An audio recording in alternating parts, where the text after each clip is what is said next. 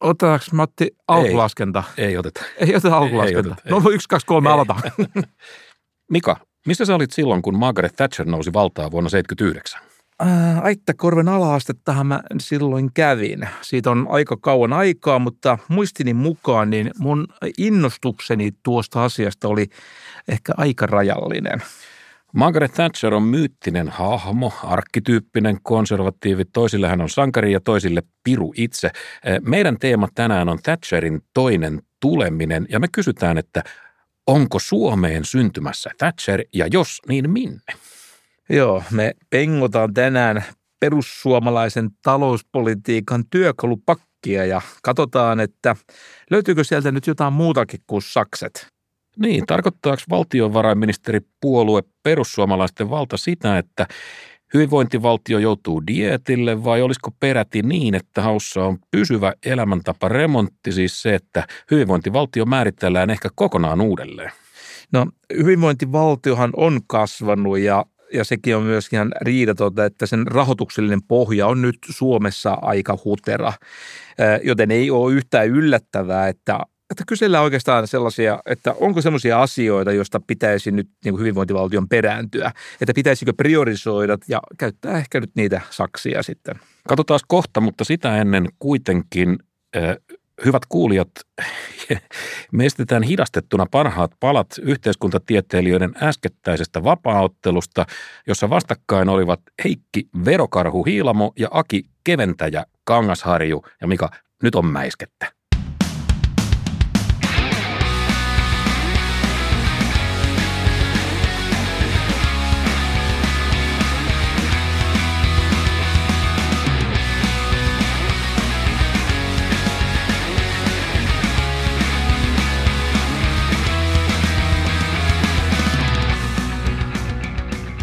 Helmikuussa ekonomistien kuplassahan puhkesi tämmöinen keskikokoinen myrsky, kun sosiaalipolitiikan professori Heikki Hiilamo kirjoitti Ylelle kolumnin, jonka otsikko oikeastaan kertoo kaiken sen sisällöstä ja se kuuluu Ryhdyin tutkijaksi, koska hävetti väittää työkseen, että rikkaiden suosiminen auttaa köyhiä.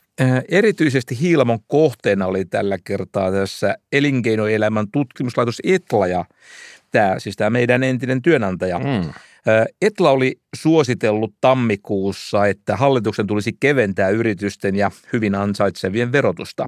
Ja ajatuksenahan tässä oli nämä aika usein puheena olleet niin sanotut dynaamiset vaikutukset. Mm. Eli kyse on siis siitä, että nämä veron alennukset hyödyttäisivät välillisestikin sitten loppujen lopuksi paljon laajempaa joukkoa kuin varsinaisesti tätä kohdejoukkoa.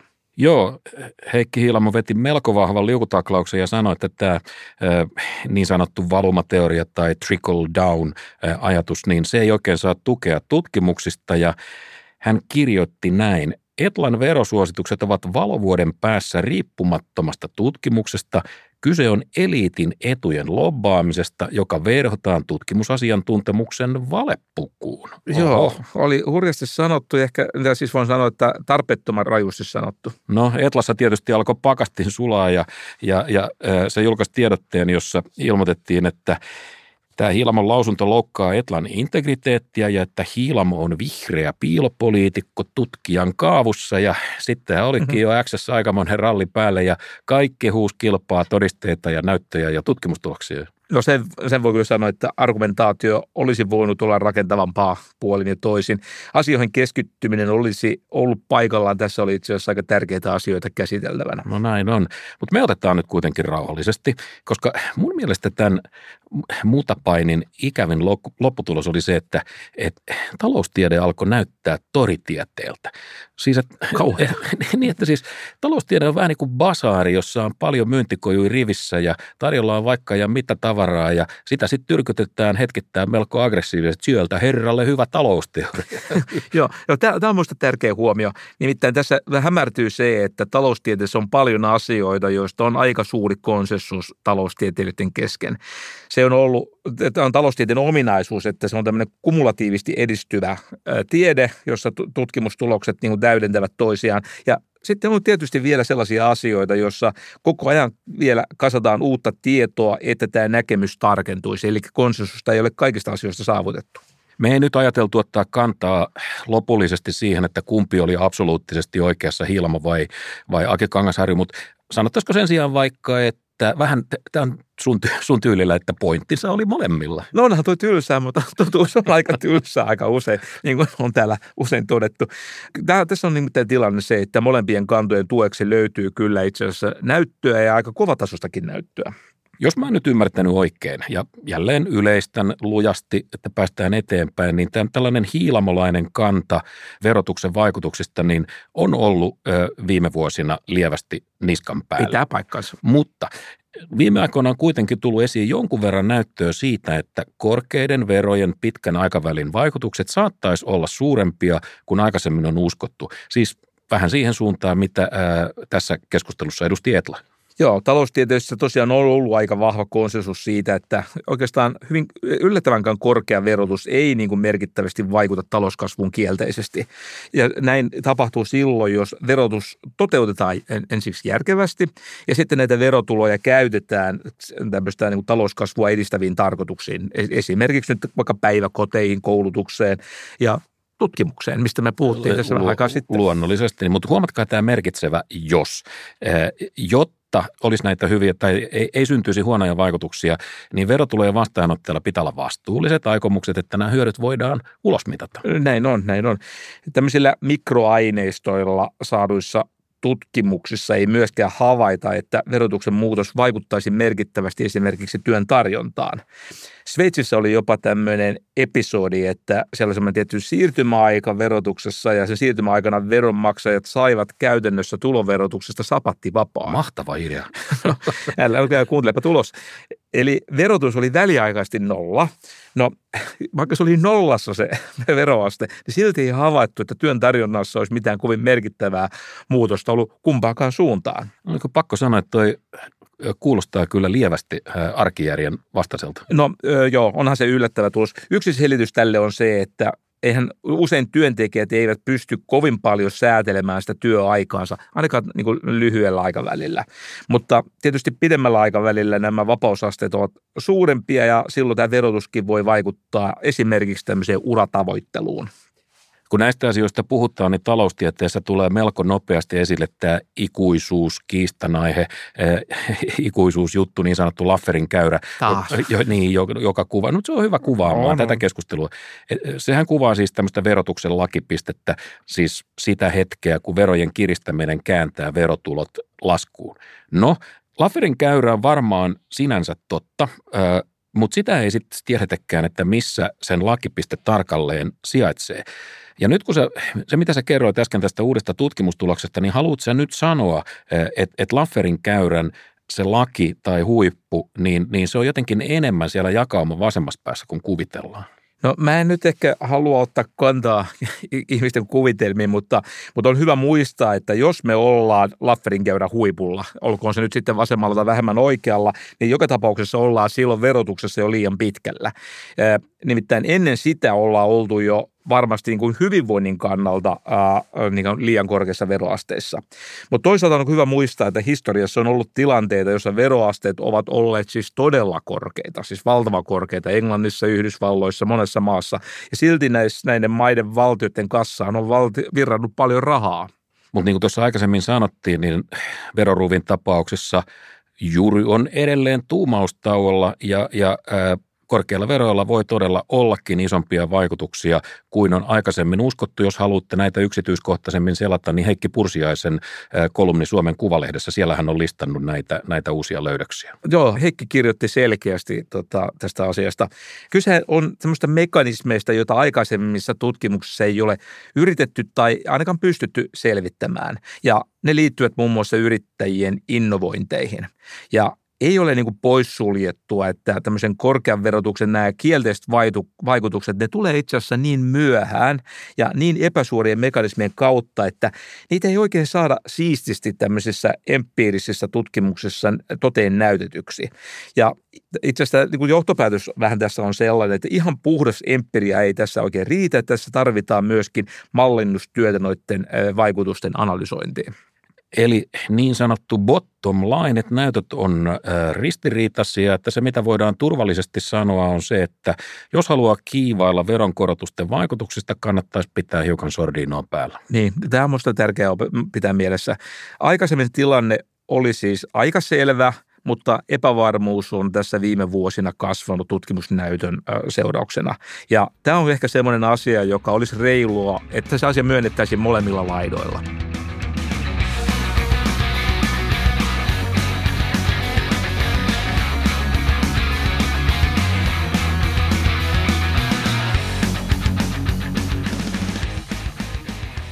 Muistatko vanhus, kun viime jaksossa puhuttiin... TK... Ei muistuta, kumpi meistä on nyt se nuori. puhuttiin TKI-tuista, eli siis tutkimus, tuotekehitys ja innovointimenoissa. Ja hallitushan on päättänyt, että nämä tuolet tulisi nostaa neljään prosenttiin suhteessa bruttokansantuotteeseen. No, viime jaksossa me vähän kyseltiin, että mistähän tämä 4 prosenttia nyt mahtoi tulla ja onko se perimmiltään edes hyvä tavoite? Niin, professori Otto Toivanenhan sanoi, että on tavallaan hyvä, että sitoudutaan tutkimukseen tai siis sidotaan ää, kädet T&K, mm. jolla on hyviä vaikutuksia, mutta samalla tämä kategorinen 4 prosentin tavoite, niin se sinänsä oli, niin kuin Otto sanoi, hölmö. Joo, se, oli, se, se minunkin korvaani tarttui. Mutta jos nämä meidän taloustieteen valopäät on sitä mieltä, että tämä tavoite ei ole automaattisesti fiksu, niin sitä pitää niin kysyä, että mistä ja miksi – se tempastiin. Että onko tässä nyt takana pelkästään se logiikka, että kolme on enemmän kuin kaksi ja neljä on enemmän kuin kolme. Ja, ja viisi olisi kor- vielä suurempi. Niin, ja, ja silloin ajatellaan, että niin kuin hyviä asioita tapahtuu enemmän neljässä kuin kolmessa prosentissa. Ja sitten tuutte te ilonpilaajat, jotka alatte vänkää jostain kutistuvista rajahyödyistä ja, ja ilmoitatte, että tämä tuen nousu kahdesta neljään prosenttiin, niin ei se tuplaakaan hyötyä. Niin, tämä on kyllä tärkeää muistaa, että alenevat rajatuotot on tämmöinen taloustieteen yksi keskeisimpiä käsitteitä. Siis suomeksihan se tarkoittaa suurin piirtein sitä, että myönteiset vaikutukset käyvät vähin ennen kuin ne loppuu kokonaan. Hmm. Jos Pienenee kats... kuin pyy maailmanlopun edellä, vai mitä? Joo, näitä tälle asialle on monia kuvauksia. Jos katsoo tämmöistä hyvin yksinkertaista korrelaatiokuvaa maan tuottavuuden ja T&K-asteen välistä yhteydestä, niin sitäkin silmäillessä jo huomaa, että tämä yhteys näyttäisi taittuvan paljon paljon ennen tuota 4 prosentin tasoa. No, nythän meillä on velvollisuus sit ottaa selville, että mistä tämä 4 prosenttia tuli, missä se keksittiin. Ja me lähetettiin kansainvälinen kutsusignaali ja paikalle saapui meidän salainen agentti Jorma.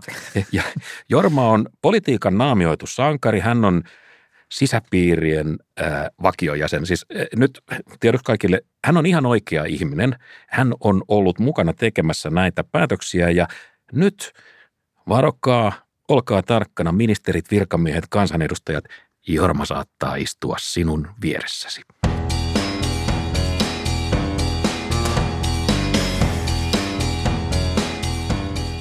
Minä olen Jorma. Ratkaisen politiikan solmuja ja näen politiikan kulissien taakse.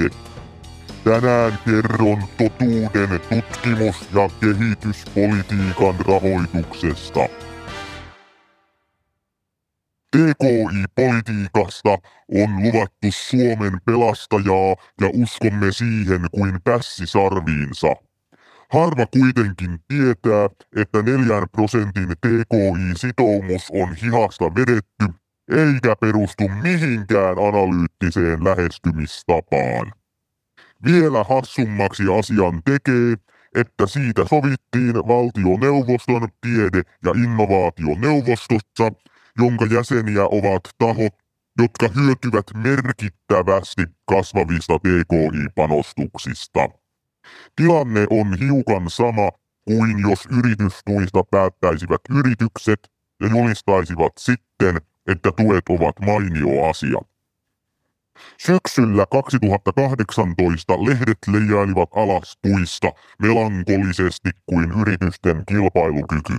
Pelastukseksi keksittiin TKI-tukien nosto neljään prosenttiin bruttokansantuotteesta. Agenttinne Jorma oli paikalla, kun tämä päätös tehtiin politiikan takahuoneessa. Laukaustakaan ei ammuttu. Kaikki olivat rahanjaon kannalla. Tämä TKI-tavoite on kabinettipolitiikan mallisuoritus, ei läpinäkyvyyttä, ei tieteellistä pohjaa. Ei ollut tutkimusta, joka olisi suosittanut juuri tätä tasoa. TKIin osalta linja on edelleen hukassa. Päättäjät seuraavat tutkimuslaitosten valtataistelua kuin Yle Areenan jatkosarjaa ja kinaavat, pitääkö Suomen investoida korkeakoulujen perustutkimukseen vai yritysvetoiseen tutkimukseen. Potero on yhtä syvä kuin työmarkkinoilla. Tämä on agenttinne Jorma, joka näkee, mutta ei unohda.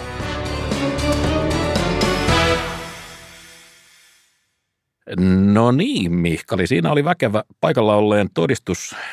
Tulee tästä vähän semmoinen olo, että tätä päätöstä tehtäessä on ajateltu näistä tukien vaikutuksista melko suoraviivaisesti. Mitäs No, tässä tulee uskon vahvistusta. Tämä vahvistaa mun aikaisempaa arvelua tai käsitystäni siitä, että me emme voi levätä ennen kuin poliittiset päättäjät oppivat läpi kotaisin näitä muutamia perusasioita, niin kuin vaihtoehtoiskustannuksen ja ulkoisvaikutuksen käsitteet. Mm-hmm. Kaikkea ei voi tietenkään etukäteen tutkimuksella perustella, mutta olisihan se nyt hyvä, että meillä olisi niin edes jonkinmoinen pohja näille päätöksille.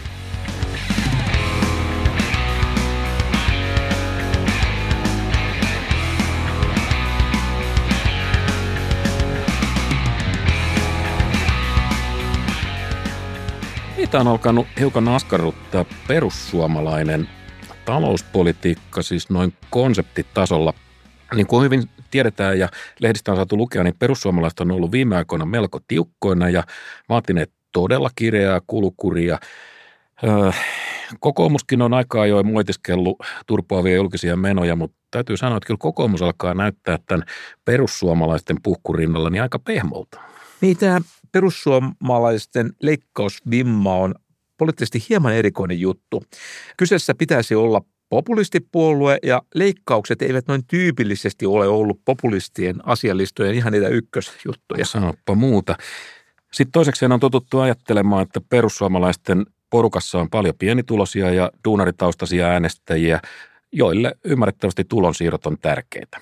Ja – eikä tässä kaikki samaan aikaan perussuomalaiset on ajautunut aika rankkaan nokitteluun ammattiyhdistysliikkeen kanssa ja eh, tämmöisen poliittisen sovinnaisajattelun mukaan, niin tämähän pitäisi karkottaa puolueen duunaritautaiset äänestäjät, mutta niin ei nyt jostain syystä näitä käyvän. Aika useinhan ajatellaan, että äänestäjät käyttäytyvät niin tavallaan omalta kannaltaan taloudellisesti rationaalisesti. Eli kannatetaan sellaisia asioita, jotka ovat itselleen ja kavereille edullisia. Etuuksia minulle. Niin. niin. No sitten tietysti voi, voidaan niin kuin ajatella, että jotkut suurit tuloiset ajattelevat, että he tavallaan mielellään niin lahjoittavat tulojaan pienituloisille, kun niillä on siihen varaa. Mm, olen ja, hyvä ihminen. Niin, niin joo, no ju, niin, tämmöinen niin kuin empattisuus. Ja samalla he voi saattaa ajatella, että itse asiassa hyvinvointivaltio voi olla aika tehokas niin kuin viemään nämä lahjoitukset perille sinne oikeaan osoitteeseen. Mutta se, että pienituloinen on valmis vaatimaan tai hyväksymään itsensä kohdistuvaa leikkauksia, niin onhan se aika kiinnostava tämmöinen periaatteellisuuden muoto. Suomen Kuvalehdessä tutkija Markku Jokisipilä arvioi, että, että perussuomalaisten työläiskannattajat on usein töissä yksityisellä sektorilla ja että he on usein miehiä, jolloin on pikkusen erilainen käsitys tu- tuista ja tukien tarpeesta kuin esimerkiksi matalapalkkaisilla naisilla, jotka on useammin töissä julkisella sektorilla ja jotka äänestää herkemmin vasemmistopuolueet. Ja ajatus jatkuu niin, että miehet ovat, niin kuin, niin kuin tämä lainaus hössytyksen vastaisia. Ja heidän mielestään tätä hössytystä näkyy niin kuin liikaa tämmöisissä asioissa kuin ilmastopolitiikassa, maahanmuutossa, EU-asioissa ehkä ja sitten monissa tämmöisissä tasa-arvojutuissa. No, perussuomalaiset kannattaa siis leikkausten kautta pienempää valtiota. Niin kuin sanottu, kokoomus on ollut puheissaan samoilla linjoilla, mutta että sen ponnistukset on jäänyt nyt pikkusen lyhyeksi tällaisiin normitalkoot tyyppisiin juttuihin, josta muuten tuli sivumennen sanottuna, lievästi sanottuna pannukakku. Mutta mut peruskysymys kuuluu, tarkoittaako tämä nykyhallituksen politiikka sitä, että hyvinvointivaltion purkaminen on jollain tavalla käynnistynyt? Yksi perussuomalaisen talouspolitiikan arkkitehtejä on tekniikan tohtori ja taloustieteen maisteri Jussi Linkreen, joka toimii valtiovarainministeri Riikka Purran erityisavustajana. mehän soitettiin Lindgrenille ja kysyttiin, että ollaanko tässä nyt menossa kohti tämmöistä jonkinlaista rajoitettua yövartijavaltiota, kuten Suomen Kuvalehti tätä asiaa luonnehti. Ja näin Jussi Lindgren vastasi. Tämä yövartijavaltiohan viittaa tämän käsittääkseni tämän 70-luvun amerikkalaisen filosofin Notsikin ajatuksiin tavallaan siitä, että mitä, mitä yhteiskunnan tulee tehdä ja, ja tota, tämmöisessä minarkistisessa ajattelumallissa tai se toiminta rajoittuisi pitkästi niin kuin sisäisen ja ulkoisen turvallisuuden palveluihin.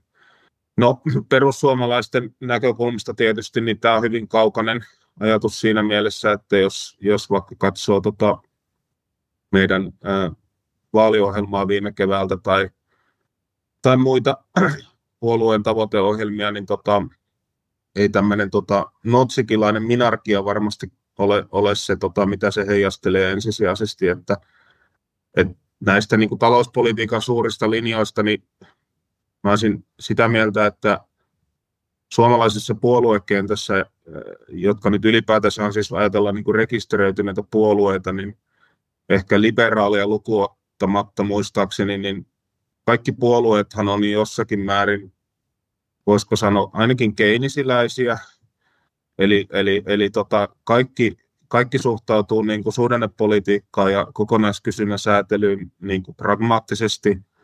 Ja sitten, jos nyt vielä haluaa ärsyttää, niin voisi sanoa, että siinä mielessä kaikki puolueet on myös jossakin määrin sosiaalidemokraattisia, että, että kaikki tunnustaa sen, että, että on muitakin järkeviä tavoitteita yhteiskuntapolitiikalla ja talouspolitiikalla kuin tämmöinen minarkistinen ajatus siitä, että pelkästään rajoitutaan sisäiseen ja ulkoiseen turvallisuuteen.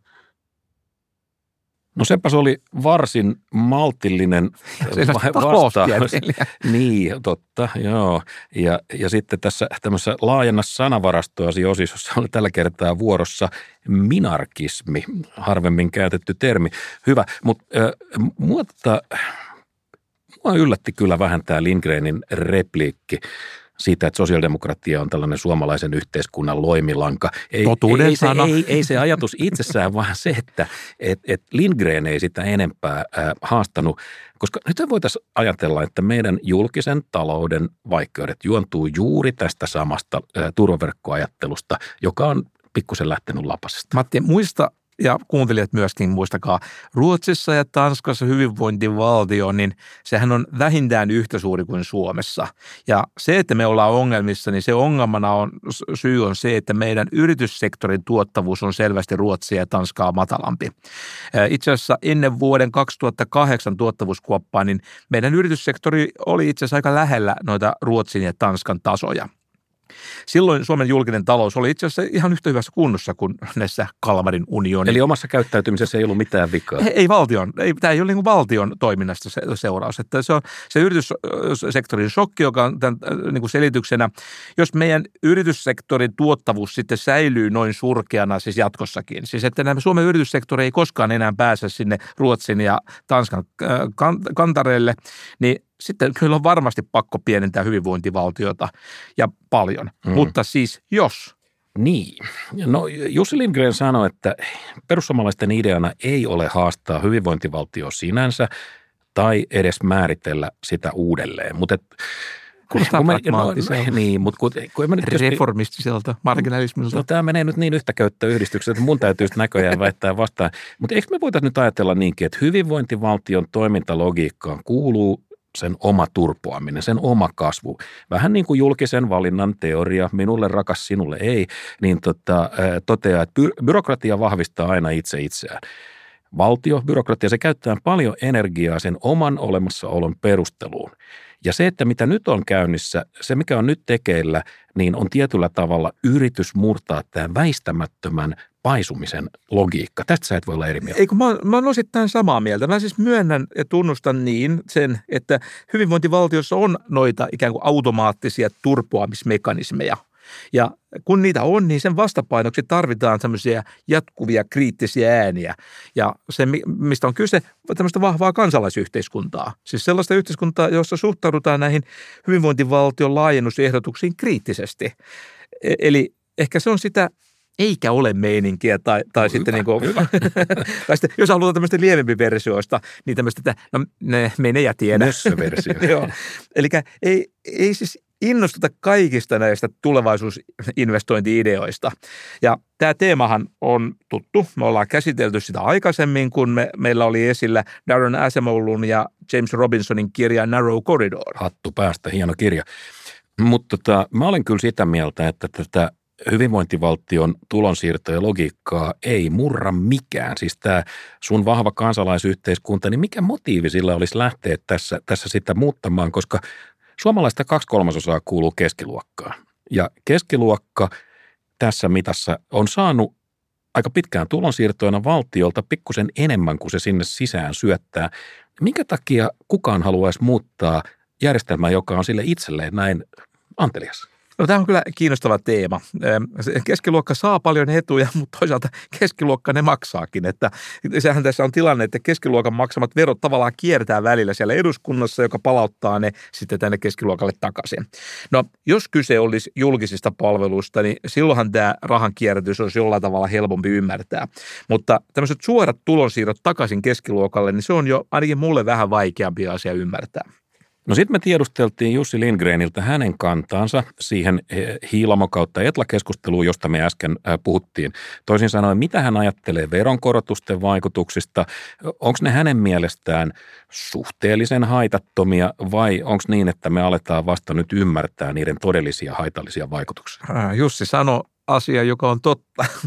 Talous on tavattoman monimutkainen systeemi. Ja Todella, joo. Joskus olisi hyvä tunnustaa se, että emme vaan tiedä tarpeeksi kaikista asioista. Minusta se on tylsä, mutta tärkeä muistutus. Hän sanoi, että henkilökohtaisesti hän on taipuvainen ajattelemaan, että on niin kuin tavallaan olisi loogisinta pitäytyä tämmöisissä staattisissa vaikutusarvioissa, koska näitä dynaamisia vaikutuksia, niin niitä on kuitenkin vaikea arvioida, mm, että pitäydytään spekuloimasta. Että, ja, ja koska niin kuin tässä on kyse, kaikki vaikuttaa kaikkeen. Mutta eikö tulevaisuususko, kasvuusko, siinä on aina vähän tällaista, niin kuin, siinä täytyy nyt vähän kävellä vetten päällä, vähän täytyy uskoa ja, ja luottaa. Siis on varmaan niin, että kaikesta me ei tiedetä, mutta silloin nimenomaan pitää – ystäväni, pitää uskoa. Okei, nyt otetaan teologian puolelle. otetaan nyt esimerkiksi vaikka Irlanti, joka oli aikanaan fiskaalisesti tosi huonossa tilanteessa, pulassa vähän niin kuin Suomi nyt. Ja mitä siellä tehtiin? Siellä romautettiin yhteisövero kerralla – ja nyt siellä ollaan ihan toisessa tilanteessa. Joo, Nalle Vaarus sanoi meidän joulujaksossa, että meidän pitäisi ottaa mallia tosiaan Irlannista, kun ne näytöt on noin hyvä. Eli laitetaan niin yritysverot tosi alas, niin yritykset päättäisivät tulla sitten maahamme. Mm-hmm. Mä itse kutsun tätä Guggenheim-efektiksi. Okay. Ja t- tässä on niin pointti vähän se, että, että tämä voi toimia sillä tai niillä mailla, jotka ehtivät siihen ajoissa tarttua. Mutta sitten kun on 13 Kukkenhaimi niin kuin ikään kuin päätettävänä, niin ei kyllä ihan varmasti vedä enää uutta väkeä samalla tavalla kuin ne 12 edellistä Kukkenhaimia. Tämmöinen niin kuin first mover advantage. Täsmälleen niin. Eli, eli tässäkin on nyt sitä kuuluisaa alenevaa rajahyötyä. Eli se juna tavallaan meni. Eli sun ratkaisu on se, että pohditaan ja tutkitaan ja istutaan komiteoissa niin kauan, että ne 12 muuta ehtii edelle. Sitten ei enää tarvikaan tehdä mitään, koska muut ehtii jo kerätä hyödyt. Niin, mutta ollaan keksitty joku uusi idea.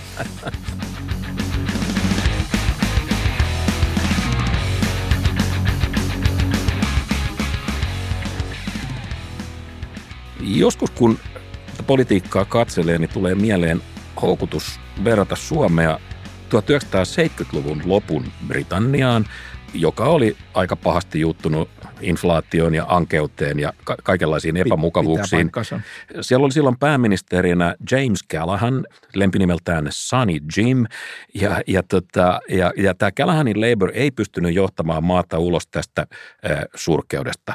Siis siellä oli ihan niin kuin jonona holtittomia lakkoja ja erilaista poliittista suhmurointia, ja silti Callahan, Sunny Jim sanoi, että kaikki on ihan hyvin. Mä ymmärrän houkutuksen verrata Suomea ja tuolloista Englantia, mutta mä en hyväksy Ansa, sitä. Jos... ansa on viritetty, joo. Niin kuin äh, mä oon sanonut, meidän julkisen talouden ongelmat eivät johdu paisuneesta julkisesta sektorista, vaan se johtuu, niin kuin sanoin, yksityisen sektorin tämmöistä negatiivista tuottavuussokista. Ja se yritysten negatiivinen tuottavuussokikaan ei johtunut valtioista, vaan se ihan johtui ihan muista asioista.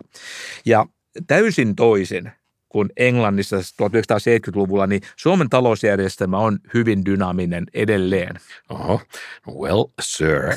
tästä, tästä me ehkä kinataan enemmän joskus toiste. Mutta mut, mut se, mitä tapahtui Isossa Britanniassa, oli kuitenkin poliittinen maanjäristys. Ja vuonna 1979 valtaan nousi konservatiivi nimeltä Margaret Thatcher. Ja hänestähän voi nyt olla montaakin mieltä, mutta, että, mutta sunkin on pakko tunnustaa, että poliittisesti, talouspoliittisesti suunnanmuutos oli kyllä aika historiallisen raju. Mä olin muuten paikalla siellä parlamentissa, kun Thatcher ilmoitti eroamisestaan. Okei. Okay. Oli oikeasti. no niin. Mulla oli aika mutta käsitellään jossain toisessa jaksossa. Okei, okay, sä, sä iloitset siitä päivästä. Mä iloitsen siitä päivästä, kun hän, hän tuli valtaan. En ollut paikalla, mutta jälkikäteen ajattelin, olisin maksanut pienen hinnan siitä. Uskomaton mäihä mulla oli. Okei, okay, joo, joo. No kyllä me itse asiassa meilläkin on niinku kaipailtu Thatcheria, siis sitä aloittamista. Niin. ja tota, siis jonkinlaista tämmöistä talouspoliittista tämmöistä lady dominaa tai semmoista vahvaa johtajaa, joka toisi niin kuin mukanaan tämmöisen, tämmöisen jotenkin ihmeellisen käänteen. Mm. Sitä me muuten usein odotetaan. Tulisi nopeasti joku, joka hoitaisi kaiken kuntoon. Niin, no just näin. Ja se on vähän vaarallinenkin ajatus. Itse asiassa Englannissa varsinainen myönteinen talouskäänne tapahtui aika paljon Thatcherin jälkeen. Se tapahtui silloin, kun Tony Blair tuli valtaan tuossa vuoden 1997 tienoilla. Blairin talouspoliittinen neuvonantaja John Van Reenen on myöntänyt, että toi Blairin ajan menestyksestä, niin aika iso osa siitä on kiittämistä Thatcheria. Mm-hmm. Tämä 1970-luvun ää, jämähtänyt Englanti oli sellainen, joka tarvitsi ravistuksen. Ja, ja, ja, ja ilman sitä ravistusta niin ei oltaisi saatu aikaa tämmöistä dynaamista dynaamisempaa hyvinvointivaltiota, niin kuin sitten Englannissa vihdoin saatiin. Tarvittiin jämäkkä oikeistolainen tuottamaan parempi vasemmistolainen valtio. aika, aika, aika hauska ajatus. No, pitkäänhän meille kuviteltiin, että Suomen Thatcher olisi varmaan kokoomuksen Elina Valtonen. Mm-hmm. Hänessä vaikutti olevan sellaista niin kuin oikeanlaista otetta ja talouspoliittista tiukkuutta, mutta eipäs ollutkaan koska Petteri Orpon johdolla niin kokoomus on menestynyt sen verran hyvin, että, että Valtosille ei ole auennut väylää puheenjohtajaksi. Mutta samaan aikaan melkein huomaamatta, niin meillä on valtiovarainministeri Riikka Purrasta täyttä tulossa Suomen Thatcher. Öö, olisiko tuo pikkasen ennen aikana johtopäätös? No, vähän täytyy taiteilijavapautta, mutta että, okay. jos sä nyt ajattelet, Purra on julistanut sodan turvon neille valtiolle. Mm-hmm. Niin kuin Thatcher, hän on ollut vahvasti napit vastakkain AY-liikkeen kanssa. Joo, Ihan samalla tavalla kuin aikanaan Thatcher ja, ja, ja kaivosmiesten maineikas silloinen puheenjohtaja Arthur Cargill. Ja, ja tämähän oli se Thatcherin äh, Harmageddon, se lopun ajan taistelu, jonka hän sitten voitti. Mutta se jutun pointti ei ollut kaivosmiesten äh, äh, tota, kukistaminen, vaan oikeastaan hänelle se, se todellinen maali oli Englannin korporatistinen järjestelmä äh, ja, ja tota, sen jäykkyydet. Siis se, että sitä maata käytännössä – johti osittain Kaivosmiesten liitto, tämä Skargelin porukka ja sitten tämä National Coal Board, joka, joka operoi näitä kansallistettuja kaivoksia. Ja lopputulos oli siis kaiken kaikkiaan kaame. Joo, mä myönnän. Tuota, 1970-luvun Englanti oli angia paikka. Neil Ferguson, joka on siis maailmankuulu taloushistorioitsija, niin hän kirjoitti äh, aikanaan, että äh, Thatcherismi oli teoria ennen kuin siitä tuli käytäntö. Tämä on mielenkiintoinen ajatus. Hän sanoi, että tämän teorian taustalla oli, oli parikin tällaista think tank kautta tutkimuslaitosta, IEA eli Institute of Economic Affairs ja, ja, ja CPS eli, eli Center for Policy Studies. Thatcheria itseään Ferguson kuvasi ilmauksella Hayek with a swinging handbag. siis Hayek, jolla on, on tota viuhuva käsilaukku ja tämä kielikuva on naurattanut mua aina. No on siinä tiettyä hymyilyttävää elementtiä. Jos joku nyt miettii, että kuka tällainen Hayek on, niin kyseessä on tietenkin Friedrich Hayek – tämmöinen Matin suosikki. Mahtava. Itävaltalainen taloustieteilijä, jolla nuorisokielellä oli niin kuin hiukasen tämmöistä eh, kitkaa Keynesin kanssa. Joo, eh, jos haluatte katsoa, menkää YouTubeen, siellä, siellä on loistava räppi, 10 minuutin räppivideo Keynes versus Hayek. Eh, Mä arvaan, hauska, se, se, se on haus, hauska, hauska juttu. Mutta takaisin päivän teemaan. Siis Riikka Purralla ei mun havaintojen mukaan ole useinkaan viuhuvaa käsilaukkua, mutta onko hänellä hajekkia? Ja nyt me kysyttiin Jussi Lindgreniltä, että mikä voisi olla tällaisen purralaisen perussuomalaisuuden tai, tai, tai purralaisen talouspolitiikan teoreettinen tausta, mihin tämmöisiin talousfilosofisiin ajatteluihin, ajattelijoihin puolue nojaa. Matti Vireen, professori Matti Vireen me tietysti tunnetaan, mutta onko siellä muita? Mä en tiedä, mitä kirjoja Purra, Purra lukee vapaa-ajallaan, että, että siihen en osaa valitettavasti vastata. se, mitä voin, voin ehkä niin kuin yleisesti sanoa niin kuin tuossa aikaisemmin sanoinkin vähän, vähän kieliposkessa, että kaikki ollaan keinisiläisiä ja kenties sosiaalidemokraatteja, niin tarkoitan sillä sitä, että et, et kyllä periaatteessa niin kuin aika laajasti mun mielestä niin kuin jaetaan itse asiassa tämä ajatus siitä, että, että julkinen, julkisen talouden niin kuin tavallaan käyttötalous pitää saada tasapainoon, suhdannepolitiikka on on järkevää, sitä kannattaa tehdä. Eli, eli tota, siinä mielessä voisi sanoa, että varmaan kaikki, itse asiassa se on muuten hassua, että Keyneshän taisi sanoakin, että niin kun, jotenkin näin, mikä muistaa ehkä sen tarkemmin sen quotein, mutta sanoi että kaikki ovat jonkun, jonkun ekonomistin orjia lopulta. Voisiko sanoa, että varmasti niin kun ainakin mikä oma ajatteluani ohjaa, niin on semmoinen niin kuin laaja-alainen synteesi ja tavallaan niin kuin semmoinen, voisiko sanoa rusinat pullasta kaikista – kaikkien merkittäviä ajattelijoiden parhaat ideat kannattaa ottaa niin kuin hyötykäyttöön. Itse ainakin pidän, että Keynesillä on hyviä ideoita, Hayekilla on hyviä ideoita, Misesillä on hyviä ideoita, Friedmanilläkin on hyviä ideoita ja näin poispäin. Eli, eli tota, mun mielestä ylipäätänsä ei ole mitään tarvetta niin kuin valita semmoista yhtä kirjoittajaa, vaikka jotain konservatiivifilosofia, Scrutonia tai muuta, että, että tota, mun mielestä ihmisten kannattaa ja puolueiden kannattaa niin kuin valita ne arvoilleen sopivat ajattelijat ja soveltaa oikeastaan niin kuin kautta linjan niin kuin hyviä ideoita ja ajatuksia. Että... Rusinat pullasta. Mm. Niin, miksi, Tää, miksi, miksi tää, pitää syödä pullaa, jos ei kerran tykkää ja se on huono? Niin, niin. Tämä kuulostaa mun korvaan kätevän pragmaattiselta, mutta, mm. mutta samalla vähän niin kuin pyttipannulta. Et mä tarkoitan, että jos yksittäistä talouspoliittista ratkaisua perustellaan yhtä aikaa, Keynesillä, Hayekilla ja Friedmanilla, niin kyllä vastuu jää, jää pikkusen kuulijalle. Mutta hei, tätähän tämä tämänhetkinen valtavirran taloustiede on. Se on synteesi. Siihen on otettu parhaita paloja keinsiläisyydestä, monetarismista ja tämmöisestä rationaalisten odotusten koulukunnasta. Ja niistä on tehty tämmöinen hybridimalli, joka on itse asiassa näitä edellisiä malleja selvästi parempi ja toimivampi niin. selitysväline. Niin. Mutta mikä oli talouspolitiikan näkökulmasta niin tämä Thatcherismin todellinen pointti. Tietyllä tavalla voisi ajatella, että tämän kumouksen tavoite oli inflaation selettäminen, se oli iso asia silloin ja se oli, se oli valtava, valtava ongelma.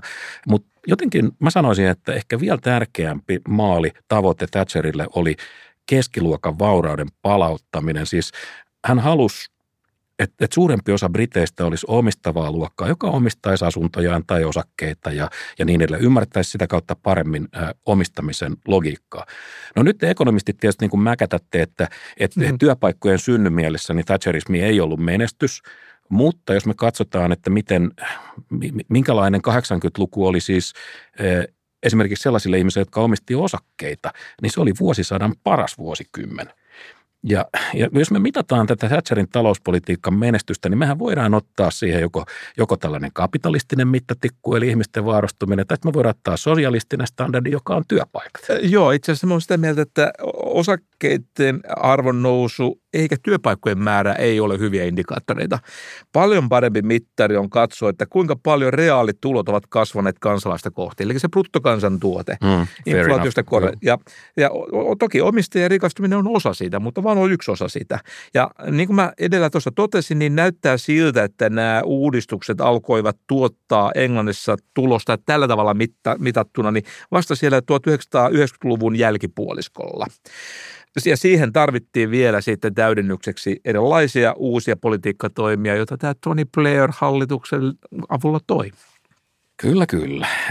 No, päästäisikö me nyt yksimielisyyteen edes siitä, että olisiko jonkinlainen hyvä tiivistys tähän se, että Thatcherismi ähm, oli taloudellista shokkiterapiaa ja sen tarkoitus oli saada tämä talouden pitkä synkeä kierre – katkaistu? No tästä me ollaan kyllä samaa mieltä, mutta sitten semmoisella pienellä muistutuksella, ettei, ettei lähdetä niin yleistämään. Oltiinkin kaksi sekuntia Niin, että Englannin kohdalla näin oli. Mä oon tässä John Van Reenin kanssa samaa mieltä. Mutta muistutanpaan taas, Suomen talousjärjestelmässä ei tarvita uusia shokkihoitoja. Toivotaan nyt ensin tästä edellisestä yrityssektorin negatiivista tuottavuussokista. Mutta hetkinen, siis ei tarvita Thatcherilaista julkisen talouden herättelyä, vaikka se just sanoit äsken. Siis kaksi minuuttia sitten sä sanoit, että, että nimenomaan tämä Thatcherin alulle panema ravistelu antoi Tony Blairille mahdollisuuden päteä. Joo, just näin. On tilanteita, jossa saatetaan tarvita Thatcherin kaltaista suurta tämmöistä ravistelijaa, johtajaa, joka tota, saattaa jopa hajottaa tämmöisiä luutuneita instituutioita. Mutta Suomi ei ole 1900-luvun Iso-Britannia. Ja se, joka, se ei ole semmoinen, joka kärsii tämmöistä systeemisestä skleroosista – jäykistymisestä. Kovettumistauti tai Joo. mikä se nyt onkaan. Suomen ammattiliitot ei missään tapauksessa ole yhtä jäykkiä ja militantteja järjestöjä niin kuin nämä Englannin ammattiliitot tosiaan oli ennen Thatcherin aikaa. Siksi itse asiassa Suomessa ei tarvita tämmöistä Thatcherin kaltaista ravistelijaa. Me tarvitaan kipeämmin ehkä sovittelijaa ja rakentajaa tarvitaan lujaa ja kovaotteista sovittelijaa. Tota, ei, kun mä, mä oon vähän tosissani, siis vahva johtajahan voi olla myös olematta Thatcher, eikö totta? Totta. Sä, sä oot itse lukemattomat kerrat viitannut siihen, miten Ruotsissa... No korkeita 15 de, kertaa. Mi, miten Ruotsissa Demari Jöran Persson teki työmarkkinauudistus, jota siellä tarvittiin. Saksassa Gerhard Schröder teki niin sanotut Hartz-reformit, eikö totta? Joo, joo, ja joo. hän teki ne, vaikka hän maksoi itse niistä poliittisesti aika kovan hinnan. Eikö tämä ollut vahvaa johtajuutta? Ei ollut mitään, ei siirretty asioita johonkin kolmikantaan ja sitten kyyristelty sen takana. Mä jotenkin ajattelen niin, että tuollaisia keulakuvia tulee silloin, kun järjestelmä toimii. Ja nuo keulakuvat, niin ne taisivat olla myöskin itse asiassa aika kovia sovittelijoita.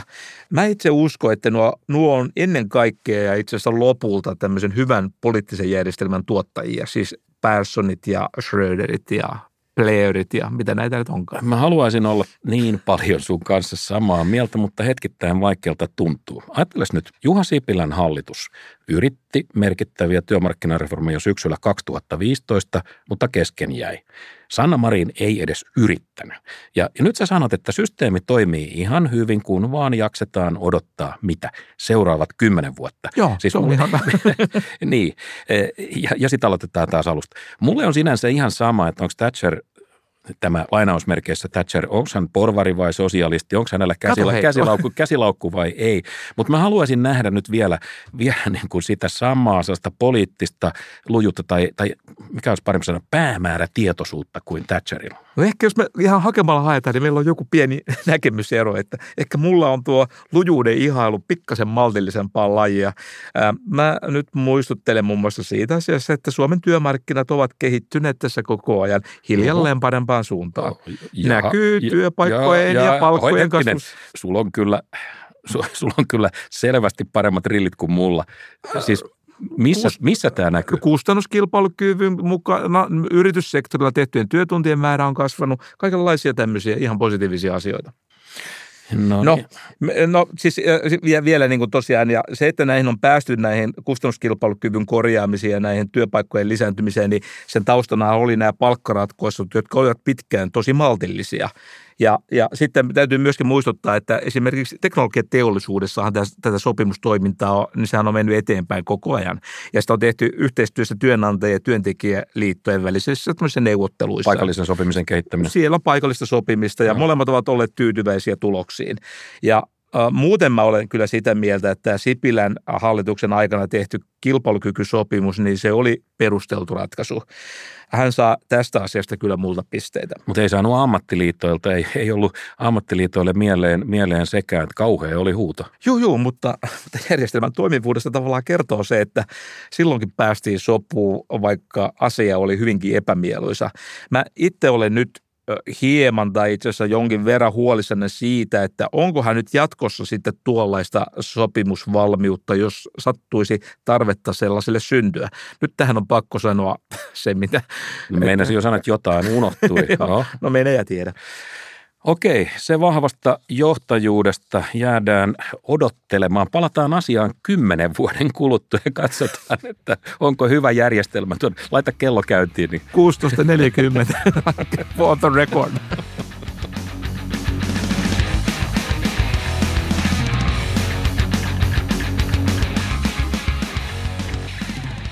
Tuli muuten mieleen poliitikoista niiden lausunnoista, niin yksi elävän elämän tapaus.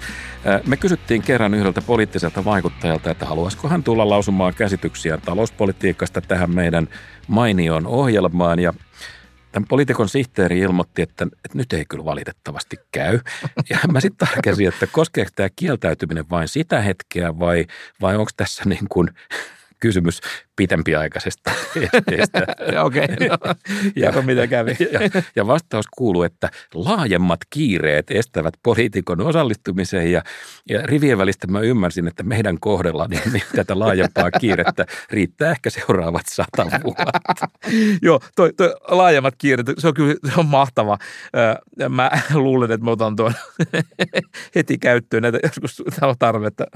Mulle tulee tästä mieleen, sä tiedät, tiedät, The New Yorker, äh, laadukas amerikkalainen aikakauslehti, niin siellä on julkaistu äh, semmoisia pilapiirroksia, jotka on ihan klassikoita, semmoisia yhden kuvan äh, juttuja, joiden aiheet vaihtelee nyt laidasta laittaa. Muistat, sä, sä oot varmaan Joo, joo. joo.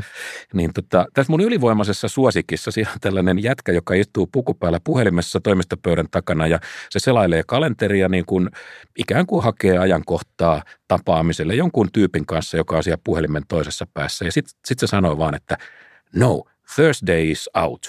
How about never? It's never good for you. Et torstai ei kyllä käy, mutta että, olisiko ei koskaan. To, toi, on, toi on hyvä. Toikin tuli käyttö. Tähän on hyödyllinen istunto. Pari kertaa tullut toikin tarpeeseen. Että. Okei, mutta vakavoidutaan. Pikkasen voisi. Nyt olisiko nyt hyvä hetki palkita jälleen joku meidän laajasti sivistynyt kuulija maailman hienoimmalla teepaidalla. Joo, meillä on pinkka teepaitoja tuolla tarjolla ehdottomasti. Onko sulla Matti joku ajatus, että mikä me otettaisiin valintaperusteeksi tällä kertaa? No sattumoisin on joo, siis palataan vielä Thatcheriin. Okei, okay, no niin. Ja kohta te kuulette neljä mieliinpainuvaa lausuntoa. Neljä. Kolme niistä on Margaret Thatcherilta – mutta joku demari lurjus on uittanut mukaan yhden Tony Blairin sosiaalidemokraattisen töräyksen. Tosi hyvä muuten, tosi piksua. Katsotaan, kuinka helppoa on sitten erottaa oikea ja vasan, oikea ja väärä. Siis, mikä seuraavista ajatuksista ei ole peräisin rautarouvan teräksisestä suusta, vaan on vasemmistolaista pehmoilua? Tämä on siis Matti Apusen muotoilua. Jos poliittiset vastustajani näkisivät minun kävelevän Thamesjoella vetten päällä, he sanoisivat sen johtuvan siitä, etten osaa uida – Jokainen nainen, joka ymmärtää kodinhoidon ongelmia, ymmärtää paremmin niitä ongelmia, jotka liittyvät valtionhoitoon. On hyvin helppoa sanoa kyllä. Johtamisen taito on sitä, että osaa sanoa ei. Iloitsen aina valtavasti, kun joku hyökkää minua vastaan törkeästi, koska jos hyökkääjä menee henkilökohtaisuuksiin, se tarkoittaa, ettei hänellä ole yhtään poliittista argumenttia jäljellä. Mainioita lausuntoja äh, kaikki. Thatcher oli todella hyvä suustaan, oli kyllä Blairkin. No hyvä, että annat tunnustus. Ja, ja nyt kun keksitte, näette oikean vastauksen, niin lähettäkää se osoitteeseen maliranta at bsky Social. Sinnepä juuri. Ja olkaa tosi nopeita, nimittäin viimeksi voittajan vastaus tuli niin kovaa vauhtia, että itse asiassa siinä jonkinmoinen äänivalli taisi pamahtaa. Näin, näin on, se oli ripeä suoritus. Mutta hei, alkaa olla niin, että laajemmat kiireet pakottaa meidät lopettaa tämä ohjelma hetken kuluttua. Jees, mutta kolmen viikon päästä kuullaan taas ja tiedätkö mitä? Ja se ei olekaan sitten ihan mikä tahansa lähetys. No ei, kolmen viikon kuluttua nimittäin. Hyvät ihmiset, teidän nöyrä palvelijanne, Suomen talouspoliittisin podcast M&A on edennyt sadanteen jaksoonsa. Kauhea määrä aikaa on tullut vietettyä tämmöisessä pehmustetussa kopissa, mutta joo, katsotaan pystytäänkö me sitten muistelemaan menneitä mainettekoja ilman, että tulee tippa silmään tai mitä. Tai housuun. No niin. niin. Saas nähdä. Täytyy ottaa joku hiharatti mukaan, mutta siihen saakka mä sanon, kuten olen sanonut jo 98 kertaa ennenkin, mahtavaa, että olitte mukana. Joo, heippa!